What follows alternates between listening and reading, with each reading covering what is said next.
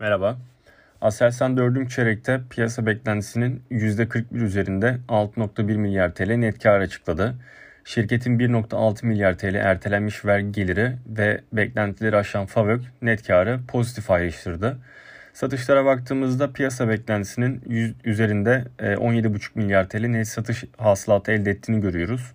Tahminleri aşan brüt karlılık ve operasyonel giderlerdeki kontrollü seyir sayesinde FAVÖK rakamı 4.4 milyar TL olan piyasa beklentilerinin %21 üzerinde 5.3 milyar TL olarak açıklandı.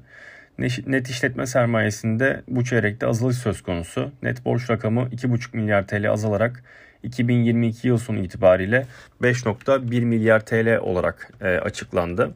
Net borç fabrik rasyosuna baktığımızda makul seviyede olduğunu görüyoruz. Bakiyeli siparişlerde e, bir yükseliş söz konusu. 8.2 milyar dolar seviyesine ulaştı 2022 yılı sonu itibariyle. Şirket yönetimi 2023 beklentilerini ayrıca paylaştı. Buna göre TL bazlı %40 üzerinde ciro büyümesi, %24 üzerinde fabrik marjı ve 10 milyar TL'lik yatırım harcaması planlamaktadır.